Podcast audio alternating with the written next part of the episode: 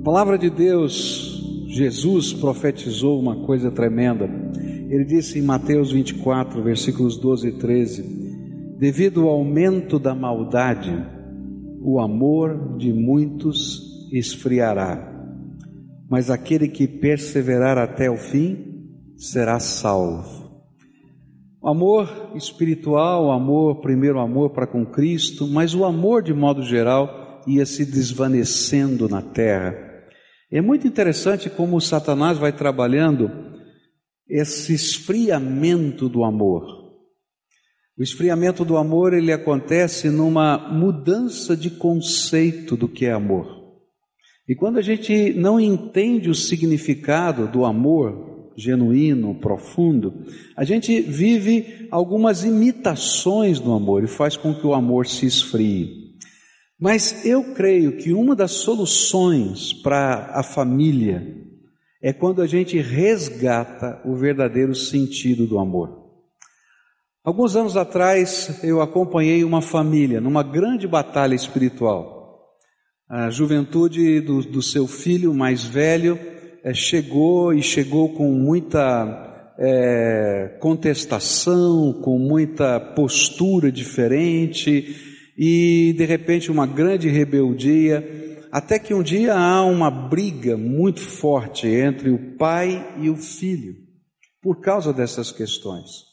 E o, pai, e o filho então decide sair de casa.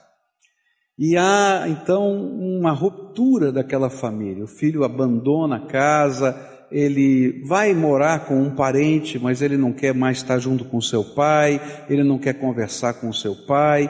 É, a, a situação ficou muito complicada. E essa é uma família temente a Deus, fervorosa. E mãe e filha se uniram numa grande campanha de oração. E a filha mais jovem, não é, é adolescente, junto com a mãe, fizeram um, um pacto e oravam quatro horas por dia a favor dessa situação. E a palavra que veio ao coração dessas duas mulheres foi semeia amor. Mas elas não falaram essa palavra para ninguém. A única coisa que Deus dizia, semeie amor. E uma olhava para a outra e dizia assim: Nós vamos semear amor no coração, e dizia o nome é, do menino que estava fora de casa. Até que um dia Deus exploda o coração dele, de tanta semente de amor que a gente vai colocar. E aí a história é bastante comprida, mas é muito bonita essa história, o testemunho dessa família. E um belo dia, e essa era uma frase entre as duas mulheres, era uma frase restrita, ninguém conhecia, mas chegou um dia em que elas fazendo as coisas e tentando as reaproximações e abençoando e abençoando, um dia aquele menino chorando diz para as duas: Para de semear amor no meu coração, senão eu vou explodir. Ninguém sabia. Mas Deus estava fazendo o coração daquele menino explodir por causa da semeadura de amor. E houve restauração naquela casa, porque quando a gente vivencia esse amor, a graça de Deus se multiplica. É assim que Deus trabalha conosco. Por isso eu queria olhar na palavra de Deus algumas figuras do amor que a Bíblia nos apresenta, do amor que a gente tem que viver enquanto família, do amor que a gente tem que viver entre marido e mulher, do amor que a gente tem que viver nessa base da sociedade, porque é, é propósito de Deus. O mundo desconstrói o amor. E nós somos os agentes de Deus que dizem: olha, o amor é isso, vivendo esse amor. Abra sua Bíblia em Efésios capítulo 5, a partir do verso 21. E eu queria reler esse texto que você conhece tão bem das Escrituras e pensar um pouquinho nas figuras do amor que ele nos ensina. A palavra de Deus diz assim, Efésios 5, 21. Sejam obedientes uns aos outros pelo respeito que têm em Cristo, por Cristo.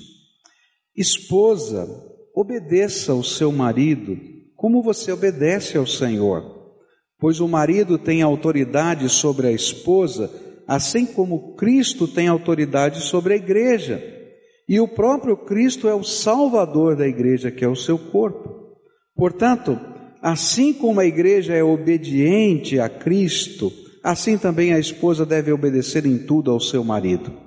Marido, ame a sua esposa, assim como Cristo amou a igreja e deu a sua vida por ela. Ele fez isso para dedicar a igreja a Deus, levando-a, lavando-a com água e purificando-a com a sua palavra. E fez isso para também poder trazer para perto de si a igreja em toda a sua beleza, pura e perfeita, sem manchas ou rugas ou qualquer outro defeito. O homem deve amar a sua esposa assim como ama o seu próprio corpo. O homem que ama a sua esposa ama a si mesmo, porque ninguém odeia o seu próprio corpo, pelo contrário, cada um alimenta e cuida do seu corpo como Cristo faz com a igreja, pois nós somos membros do corpo de Cristo. Como dizem as Escrituras sagradas, é por isso que o homem deixa o seu pai e a sua mãe para se unir com a sua esposa e os dois se tornam uma só pessoa. Há uma verdade imensa revelada nessa passagem das Escrituras, e eu entendo que ela está falando a respeito de Cristo e da igreja, mas também está falando a respeito de vocês. Cada marido deve amar a sua esposa como ama a si mesmo, e cada esposa deve respeitar o seu marido. A palavra de Deus, em vários lugares das Escrituras, vai apresentar a nossa relação com Deus simbolizada como a união ou pela união conjugal. É uma tentativa de nos mostrar como o amor a Deus deve ser vivido. Mas nesse texto em especial, a perspectiva é contrária. É olhando para Deus, olhando para Jesus, a gente vai aprender como amar o marido, como amar a esposa, como amar os filhos.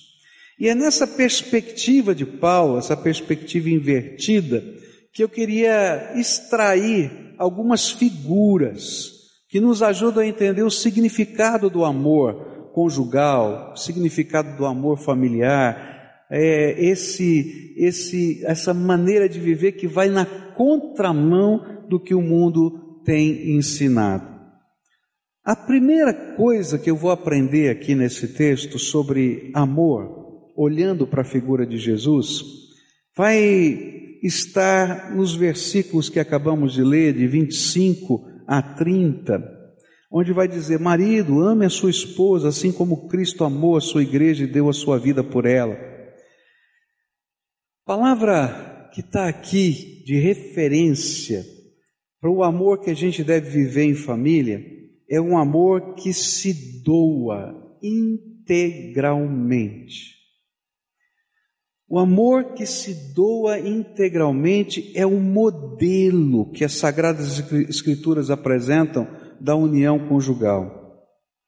Assim como o Senhor Jesus foi capaz de se doar por inteiro, integralmente, para nossa salvação, e fez de cada um de nós parte da sua igreja, a noiva de Cristo. Nós devemos amar os membros da nossa família, nós devemos amar a esposa, nós devemos amar o marido nessa mesma dimensão, integralmente. É aquilo que a palavra está nos ensinando, é que a gente olha para os membros da nossa família como o mais importante, sem ter medo de perder a significância. Um dos grandes problemas que a gente vive nessa contradição de amor é que o mundo está dizendo para a gente o seguinte: se você amar integralmente alguém, você vai perder a sua significância. Você não é importante, porque você não está se valorizando, você não é uma pessoa feliz, você está se anulando. Eu ouvi um programa de televisão e dizia um, um, um desses comentaristas da TV, e ele dizia assim: Olha, é, os nossos pais viviam uma família ou um amor que se doava e eles não eram felizes. E a Bíblia vai dizer o contrário para a gente, que a felicidade se encontra quando a gente é capaz de construir uma relação com uma doação integral. O amor altruísta foi cortado da agenda da sociedade de hoje.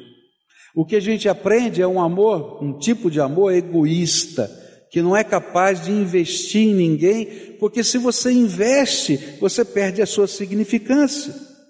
Mas o que a Bíblia vai dizer é o contrário. O que nos dá significado é o amor.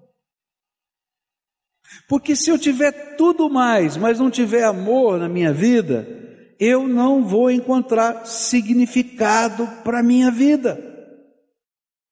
Há um trabalho escrito por um psicólogo, né, é, chamado Viktor Frankl, muito interessante. Esse homem é, viveu em campos de concentração na Segunda Guerra Mundial e ele percebia alguma coisa estranha, contrária àquilo que a evolução e os pregadores da evolução diziam, que os mais fortes sobrevivem. Ele via nos campos de concentração aqueles homens e aquelas mulheres, às vezes, que tinham a menor possibilidade de, de, de diante daquele sofrimento, diante daquelas privações, sobreviverem, e eles viviam. E algumas pessoas que, diante dessa, dessa teoria, tinha tudo para morrer, ou melhor, tudo para viver e morriam. E ele ficou dizendo: o que que está fazendo isso? E ele escreve, não é? é? A sua teoria dizendo que aqueles que têm sentido na vida conseguem viver. E ele definia o sentido da vida é pessoas que ele tinha que procurar, gente que ele tinha que achar, gente que ele tinha que cuidar, porque o significância da vida não estava em viver, em ter dinheiro, ou ter comida, ou ter roupa, mas estavam nas pessoas importantes. E aí você vive um mundo cheio de significância, de títulos nas paredes, mas vazio de significância nos seus relacionamentos. E a Bíblia está dizendo: olha, o que faz a diferença é o amor que se doa, que se entrega totalmente. Por isso, a significância da nossa vida faz com que pequenos gestos que vão sendo repetidos ao longo da vida, se tornem os grandes momentos da nossa vida. Quem não é capaz de lembrar de um sorriso especial? Fala a verdade. Não é verdade? Você não tem na tua vida um sorriso. O sorriso pode ser do netinho, o sorriso pode ser do filho, o sorriso pode ser da esposa, da namorada, quando era esposa que era ainda sua namorada. Eu me lembro que estava namorando a Cleusa e ela estava veraneando na praia. E então eu peguei um ônibus em São Paulo, fui para a praia só para encontrá-la. Tudo em segredo, né? Tudo em segredo, porque naquele tempo eu tinha 15 anos, 14 para 15 anos, né? E eu fui encontrá-la lá no meio da praia.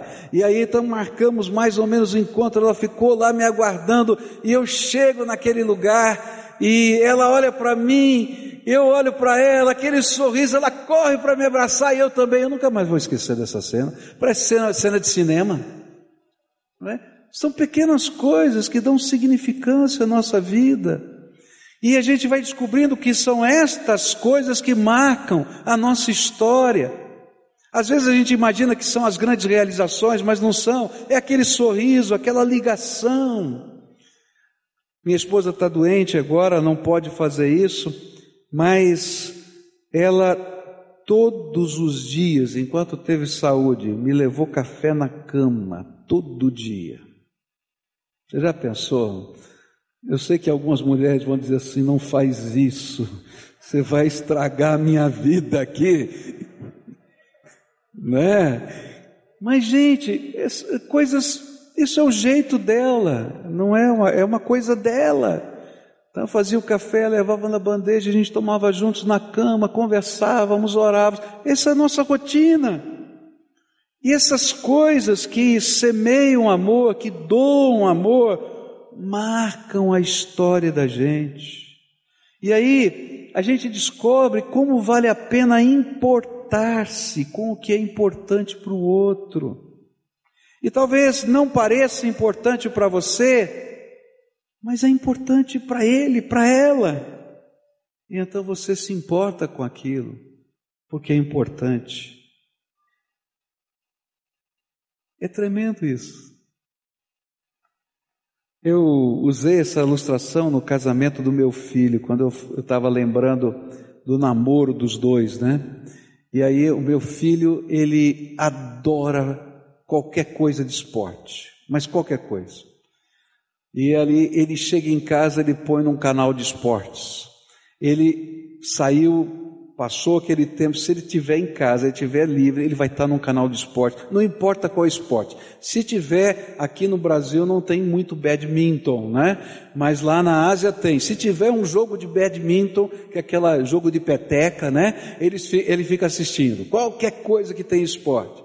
E aí vinha, ele trazia a namorada em casa, quarta-feira à noite, porque quarta-feira à noite, o que é que tem? Futebol. E a namorada dele ficava assistindo futebol. Oh, abençoada de Deus, né? Fala a verdade, né? Doação. Mas quando teve um problema na família da namorada e que picharam a loja que ela que a família tinha e deixaram toda pichada, ele reuniu um grupo de amigos de madrugada pintou toda a fachada da loja. Quando chegaram sete horas da manhã, a loja estava pintada. Você está entendendo? São estas pequenas formas de doação que marcam a nossa história. Sabe onde está a nossa significância? No amor altruísta, porque o amor egoísta, ele se consome a si próprio, ele não sobrevive. O amor que se doa sempre constrange e tem poder de gerar mais amor. O desafio de Jesus é gere mais amor no coração do seu amado. Gere mais amor no coração da sua amada. Gere mais amor no coração dos seus filhos, dos seus netos. Gere mais amor não do seu jeito, porque talvez o seu jeito não seja significativo para eles, mas do jeito significativo para eles, porque isso faz com que haja um sentido de significância neles e em você. Então, vamos fazer um exercício aqui agora, tá? Alguns estão muito bem acompanhados, aleluia, graças a Deus. Alguns vão dizer assim: que pena que ele ou ela não está aqui agora, tá? Mas agora é o seguinte: tenta lembrar no teu coração quais são os aspectos mais importantes para o outro, não os seus, para a pessoa que você ama. E se tiver aqui, faz um oferecimento de amor em algum aspecto importante para o outro. E diz, fala aí no, no pé do ouvido, tá?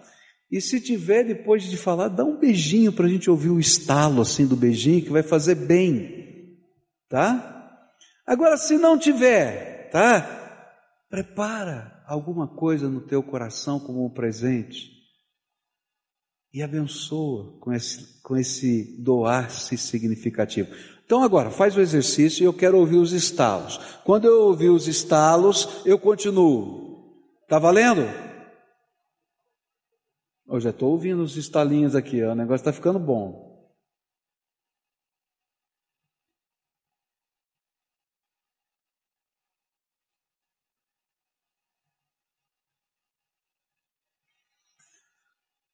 Mas esse povo está, né? Estalinho fraquinho, né? Ah, agora está melhorando, está melhorando. Tá bom. Vou, vou pedir para o Jeremias contar aquela história do um, dois, três, tá? Combina com ele aí para mim, faz favor, tá? Ok, segundo aspecto, segunda figura que a gente vai aprender aqui com Jesus, que eu acho tremendo, com o Paulo olhando para Jesus. Diz assim: a segunda lição aqui é, é com Jesus sobre amor é que o amor precisa ser capaz de superar todos os limites. E quando eu olho aqui para esse exemplo de Jesus, eu vou descobrir que nem a morte impediu Jesus de continuar nos amando. Eu acho tremendo quando a gente olha para essa figura, porque a Bíblia ensina que Deus tinha um plano tremendo para a nossa salvação, que era um segredo eterno, que nem os anjos sabiam, só o Pai, o Filho e o Espírito Santo conheciam esse segredo. E esse segredo era Jesus se encarnar. A encarnação foi uma doação tremenda, porque é, às vezes a gente não, não olha para essa grandeza dessa doação, porque Deus Filho, a palavra viva e ativa de Deus, se fez carne por toda a eternidade. Ele se esvaziou da sua glória por toda a eternidade. O infinito teve que caber no finito por toda a eternidade. Então, nem a glória dele impediu o amor dele ele superou o limite da sua infinitude para se tornar finito por causa do amor. Está entendendo? Aí a Bíblia vai dizer que ele se fez homem e habitou entre nós, tá? Cheio de glória e verdade, está lá no Evangelho de João. Mas essa doação de amor vai continuando a superar limites.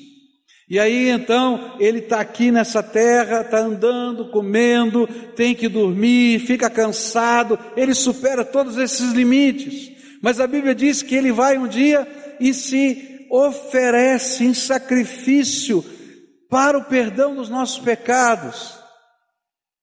E aí as pessoas diziam para ele: desce da cruz. Ele disse: se você acha que eu não posso descer, se eu quisesse, eu falaria aos anjos do céu, milhares e milhões de anjos viriam e acabariam com essa terra. Por quê?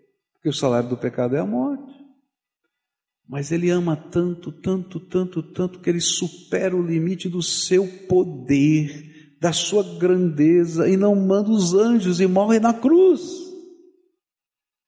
E ele supera esse limite quando a Bíblia diz que ele desce ao Hades, ele vai àquilo que nós chamamos de inferno. E naqueles três dias entre a sua morte e sua ressurreição, ele está lá por minha causa e por sua causa, para tirar das mãos de Satanás a chave da morte e do inferno, para que todo aquele que nele crê não pereça, mas tenha vida eterna. Ele supera o limite do Hades e ressuscita ao terceiro dia.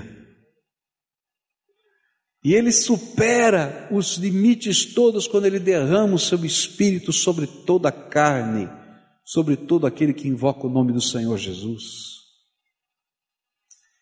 O que a Bíblia está me ensinando nessa figura que Paulo está trazendo para a gente como referencial de amor, é que o amor dentro da nossa casa, dentro da nossa família, entre marido e mulher, entre pais e filhos, ele precisa superar todos os limites.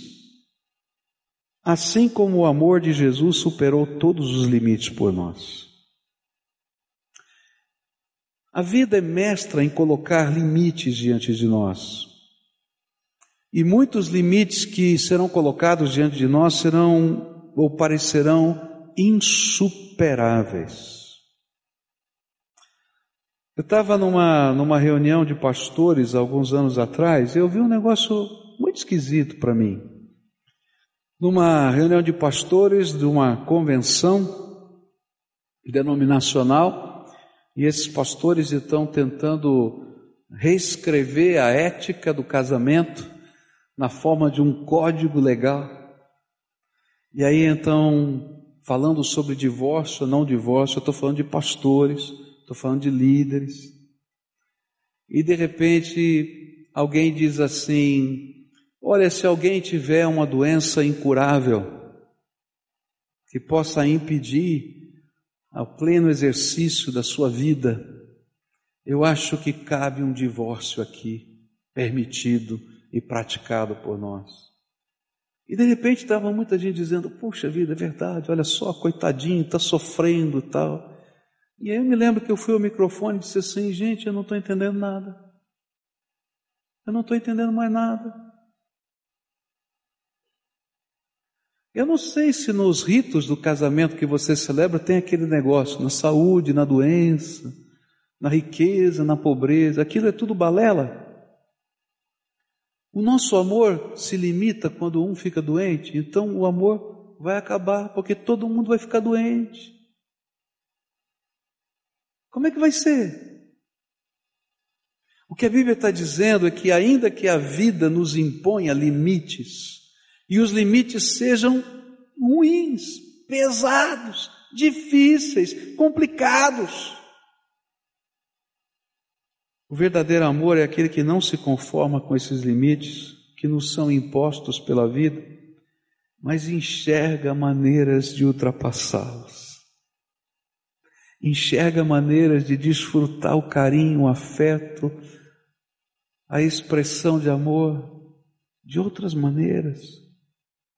O que a Bíblia está dizendo é que se a gente não tiver um amor capaz de enfrentar os limites juntos, e nunca desistir do que é mais importante. As pessoas valem mais do que as coisas.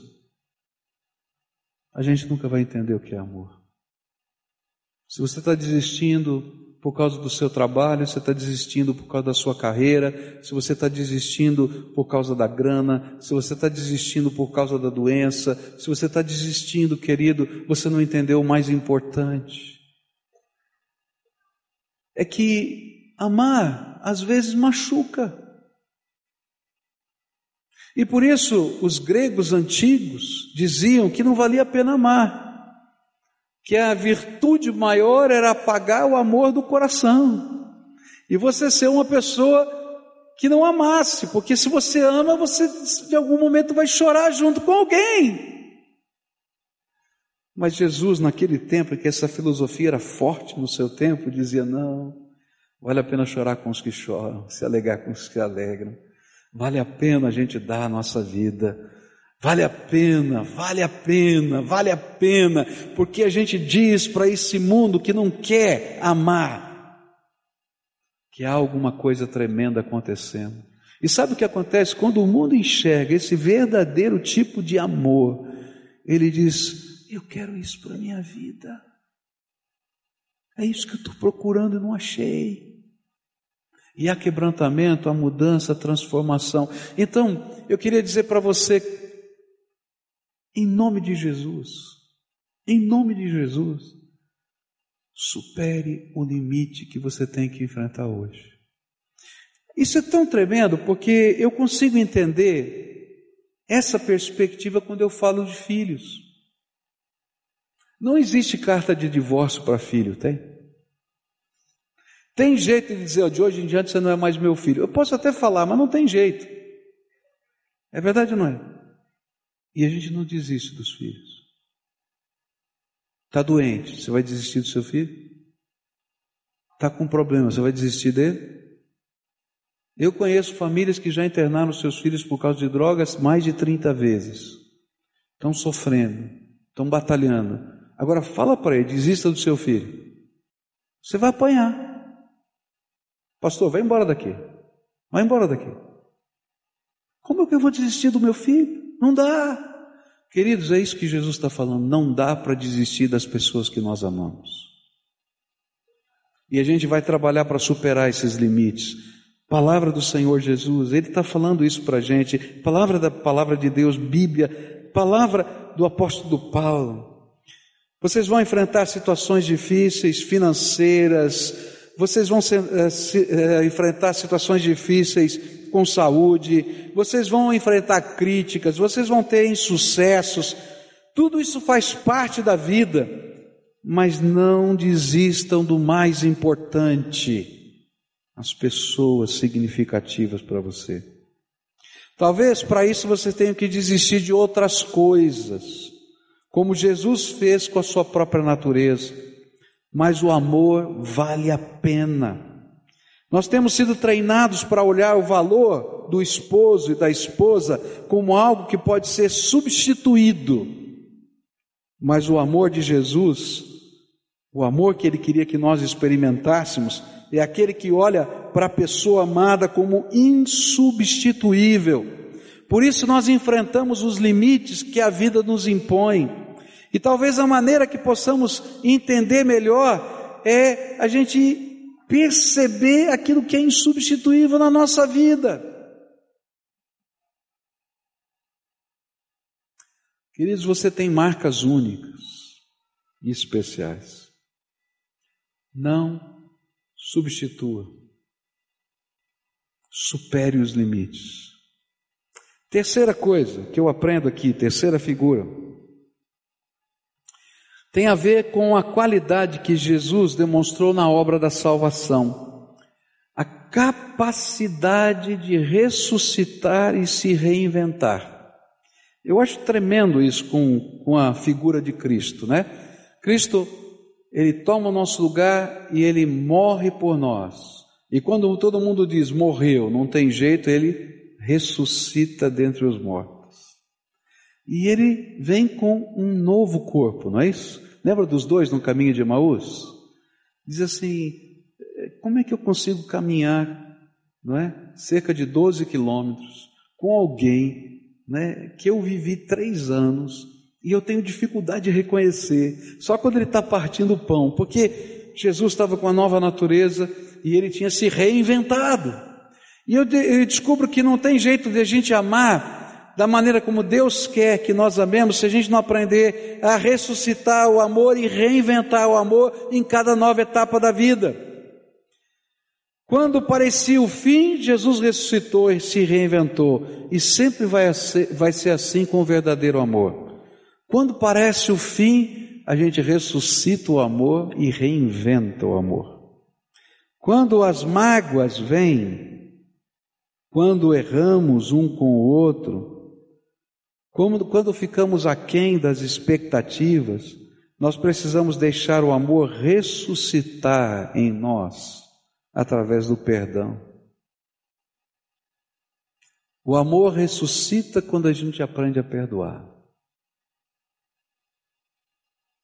E o amor se reinventa quando a gente descobre em cada etapa da vida as novas formas de demonstração do afeto e da importância do outro diante das novas realidades da vida.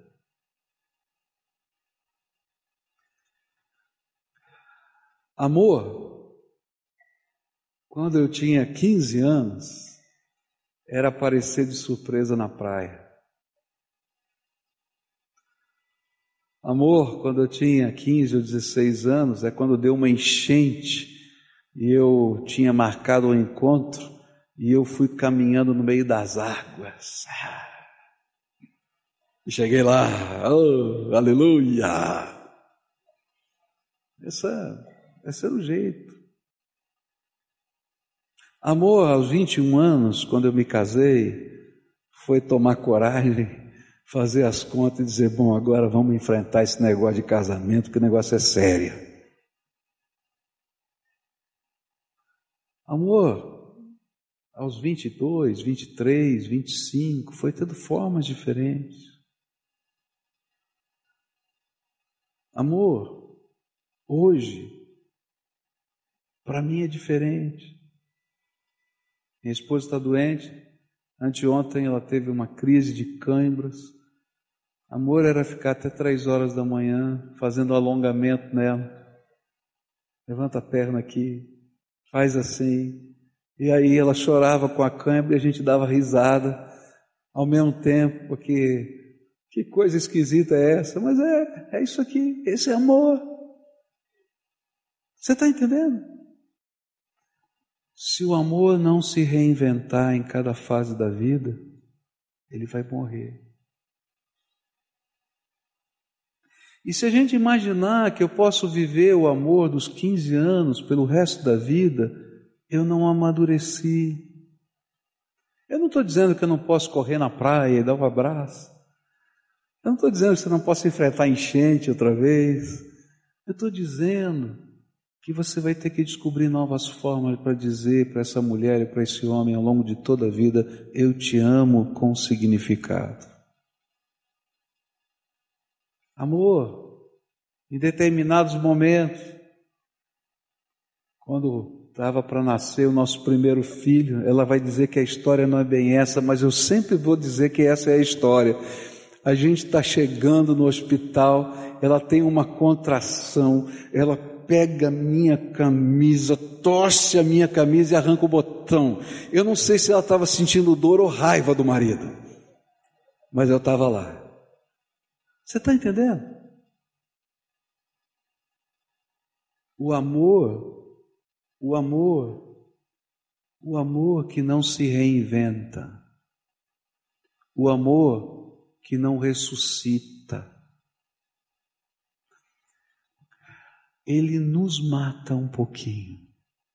Porque é impossível você apagar a sua própria história. Está entendendo? Então, o grande desafio que Jesus me apresenta aqui é: em cada nova etapa, reinvente o amor. Quais são as necessidades de hoje? Quais são os apelos do coração? Quais são as necessidades mais profundas? ou sonhos, e a gente começa a trabalhar para reconstruí-los ou construí-los de uma maneira importante e diferente para hoje. Olha, queridos, essa reinvenção do amor é gostoso, é uma santa cumplicidade que ninguém arranca de você. Mas se a gente perder essa etapa, a gente perde o sabor e o sentido da vida. A última coisa para encerrar aqui. Eu acho tremendo isso. Paulo vai falar a respeito disso quando diz que nós somos uma só carne, e Jesus vai nos mostrar isso na obra que ele faz no nosso coração e na nossa vida.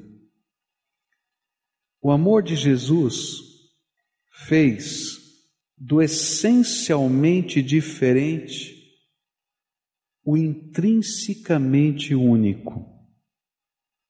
Ele pega um homem carnal, que sou eu e você, e transforma em algo único, que é o homem espiritual, mediante um só espírito, uma só fé, um só batismo e um só povo, diz a Bíblia. É tremendo.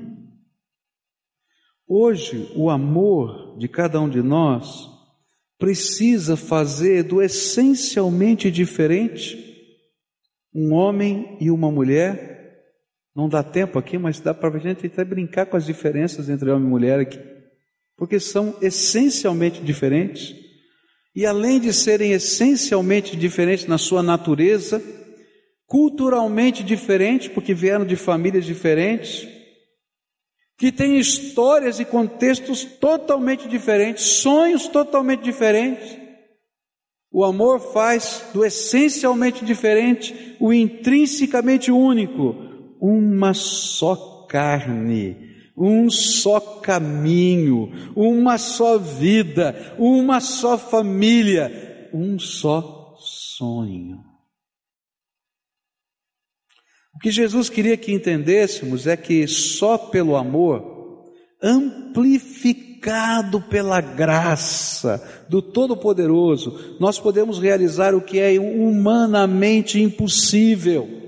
O milagre do amor que faz de um homem uma mulher um só.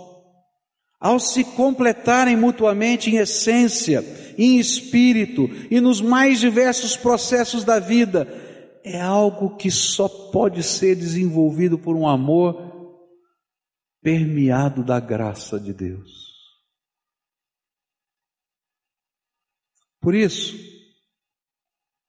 eu creio que para construir esse tipo de amor no mundo, a gente precisa de graça do Deus Todo-Poderoso. Graça de Deus em mim para olhar para Jesus e dizer: Jesus, eu quero aprender a amar minha esposa como o Senhor amou a tua igreja. Está entendendo? A profundidade disso? Jesus, eu quero aprender a honrar e respeitar o meu marido, como a igreja honra e respeita o Senhor, porque o Senhor é o meu amado, e Ele também é. Nós queremos, como família, ser um povo unido, que tem problema, que tem dificuldade, mas por causa desse amor cheio de graça e misericórdia, a gente pode ser um povo, lutar um pelo outro, defender um ao outro, não desamparar um ao outro, em qualquer circunstância da vida, em qualquer momento da vida, porque nós somos a família. E aí disse seu sobrenome, querido porque é a sua família. Está entendendo? E aí a gente vai se reinventando, e a gente vai se tornando um, vai tendo uma santa identidade cheia de graça. Querido, se eu ficar ouvindo a televisão, se eu ficar lendo os romances, eu não vou entender isso, porque não existe esse amor. E o mundo vai ouvir a gente falar e vai dizer assim: isso aqui é uma utopia, esses caras estão tudo doido e maluco. Mas quando uma igreja vive esse amor, a história escreve, como os anais da história falavam dos crentes do primeiro século, onde dizia assim: como se amavam estes cristãos. Está lá nos anais da história os incrédulos falando, não consigo entender essa gente que é capaz de amar tanto. Sabe o que acontece?